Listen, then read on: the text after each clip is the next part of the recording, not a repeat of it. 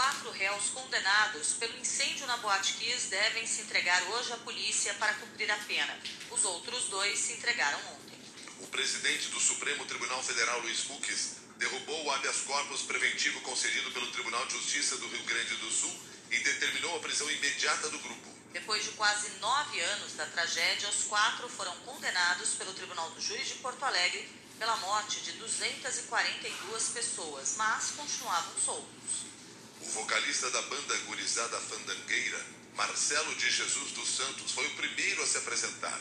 Ele está no presídio de São Vicente do Sul, na região central do Rio Grande do Sul. Elisandro Spor, dono da Boate se apresentou no cartório do segundo juizado da primeira vara do júri em Porto Alegre. O outro sócio da casa noturna, Mauro Hoffman, vai se apresentar hoje em Tijucas, Santa Catarina, segundo o advogado dele. Luciano Bonilha Leão, assistente de palco da banda, também deve se entregar hoje para cumprir pena em São Vicente do Sul. 6 horas 4 minutos agora. A Câmara dos Deputados deve concluir hoje a votação da PEC dos precatórios com as mudanças feitas pelo Senado. O texto base da proposta foi aprovado ontem em primeiro turno por 327 votos a favor e 147 contra. A proposta cria um limite anual para pagamento de precatórios pela União esse limite valerá até 2026 e vai liberar quase 44 bilhões de reais no orçamento do governo federal do ano que vem. Os deputados também mantiveram outros dois pontos aprovados pelos senadores: a inclusão do programa Auxílio Brasil na Constituição para garantir que o benefício seja permanente e a vinculação de todo o dinheiro liberado com a PEC a gastos com saúde, previdência e assistência social. O relator da PEC na Câmara, deputado Hugo Mota, destacou que as mudanças feitas pelos senadores deveriam ser mantidas. Nós decidimos que vamos aqui manter praticamente de forma integral todo o texto que o Senado Federal alterou, que foi daqui da Câmara, para que eles pudessem fazer a revisão. Isso facilitará a promulgação, isso facilitará garantir esse espaço fiscal para despesas tão importantes do ano de 2022. Na semana passada, o Congresso promulgou uma outra parte da PEC que foi aprovada tanto na Câmara quanto no Senado. O trecho promulgado muda o cálculo do teto de gastos para garantir a liberação de mais de 60 bilhões de reais no orçamento para pagamento do Auxílio Brasil de 400 reais. Se todo o aprovado, o governo vai ter mais de 106 bilhões de orçamento para gastar em ano eleitoral. Agora são 6 horas e 6 minutos. A oposição na Câmara pediu a convocação do ministro-chefe do Gabinete de Segurança Institucional, general Augusto Heleno. Um áudio vazado mostra o militar fazendo ameaças ao Supremo Tribunal Federal. A declaração foi feita no momento em que o presidente Jair Bolsonaro volta a atacar os ministros do STF por causa de decisões contra ele e seus apoiadores. Ontem, o ministro Alexandre de Moraes decidiu manter o inquérito que apura a associação mentirosa feita pelo presidente Bolsonaro entre a vacina contra a Covid e os casos de AIDS. Foi a segunda derrota do presidente Bolsonaro no Supremo em menos de uma semana. A primeira foi sobre a obrigatoriedade do passaporte vacinal. Durante a formatura do curso de aperfeiçoamento em inteligência, o ministro do Gabinete de Segurança Institucional, general Augusto Heleno, insinuou que o presidente Bolsonaro pensa em tomar atitudes drásticas contra o Supremo. O áudio foi obtido pelo portal Metrópolis.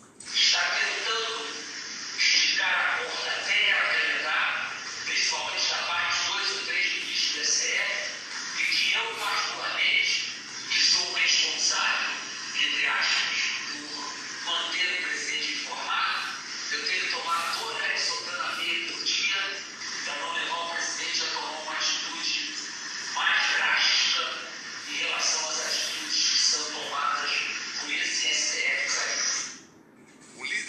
oposição na Câmara, Alessandro Molon, decidiu pedir a convocação do general Heleno para dar explicações sobre a ameaça ao STF. Augusto Heleno deve explicações por mais essa ameaça ao Supremo Tribunal Federal e à independência dos poderes.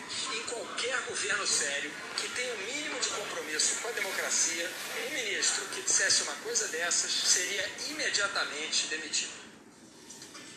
6 e 8. Polícia Federal intimou Jair Renan Bolsonaro, filho do presidente, a depor do inquérito sobre tráfico de influência e lavagem de dinheiro na administração pública. O filho mais novo de Bolsonaro é suspeito de ter usado a empresa dele para aproximar o Ministério do Desenvolvimento Regional e um grupo empresarial dos setores de mineração e construção. Segundo as investigações, o grupo presenteou o filho do presidente com um carro avaliado em 90 mil reais. Um mês após a doação, representantes da empresa, acompanhados de Jair Renan, tiveram um encontro com o ministro do Desenvolvimento Regional, Rogério Marinho. Filho de Bolsonaro também é acusado de ter usado de graça na cobertura de uma festa da empresa dele uma produtora de vídeo contratada pelo governo federal. Você está acompanhando os destaques desta quarta-feira do Jornal da CBN. A Câmara dos Deputados deve confirmar nos próximos dias a indicação do senador Antônio Anastasia para o cargo de ministro do Tribunal de Contas da União. Apadrinhado pelo presidente do Senado, Rodrigo Pacheco, o parlamentar do PSD Mineiro teve a indicação aprovada pelo plenário da Casa. Anastasia venceu a disputa com Fernando Bezerra, preferido do presidente Jair Bolsonaro, e com Cátia Abreu, e contava com o apoio do senador Renan Calheiros, que tinha simpatia da oposição. Não basta a aplicação fria da norma administrativa. É imprescindível que o ministro do Tribunal de Contas da União, ao exercer o seu trabalho, tenha de fato condições de sopesar, no caso concreto, diante de cada circunstância, de cada processo, de cada procedimento que lhe é submetido, as circunstâncias adequadas àquele caso. 6 e 10. A Petrobras vai diminuir em 10 centavos hoje o preço do litro da gasolina vendida às distribuidoras. O valor do litro do combustível passará dos atuais R$ 3,19 para R$ 3,09. A diferença representa uma queda de 3,13%. No ano, a gasolina acumula alta de 68%. Segundo a Petrobras, o reajuste reflete a evolução dos preços internacionais e da taxa de câmbio, que se estabilizaram em patamar inferior para a gasolina. A redução do preço da gasolina confirma declarações recentes do presidente Jair Bolsonaro e lhe valeram a abertura de inquéritos pela Comissão de Valores Mobiliários. 6 horas, 11 minutos.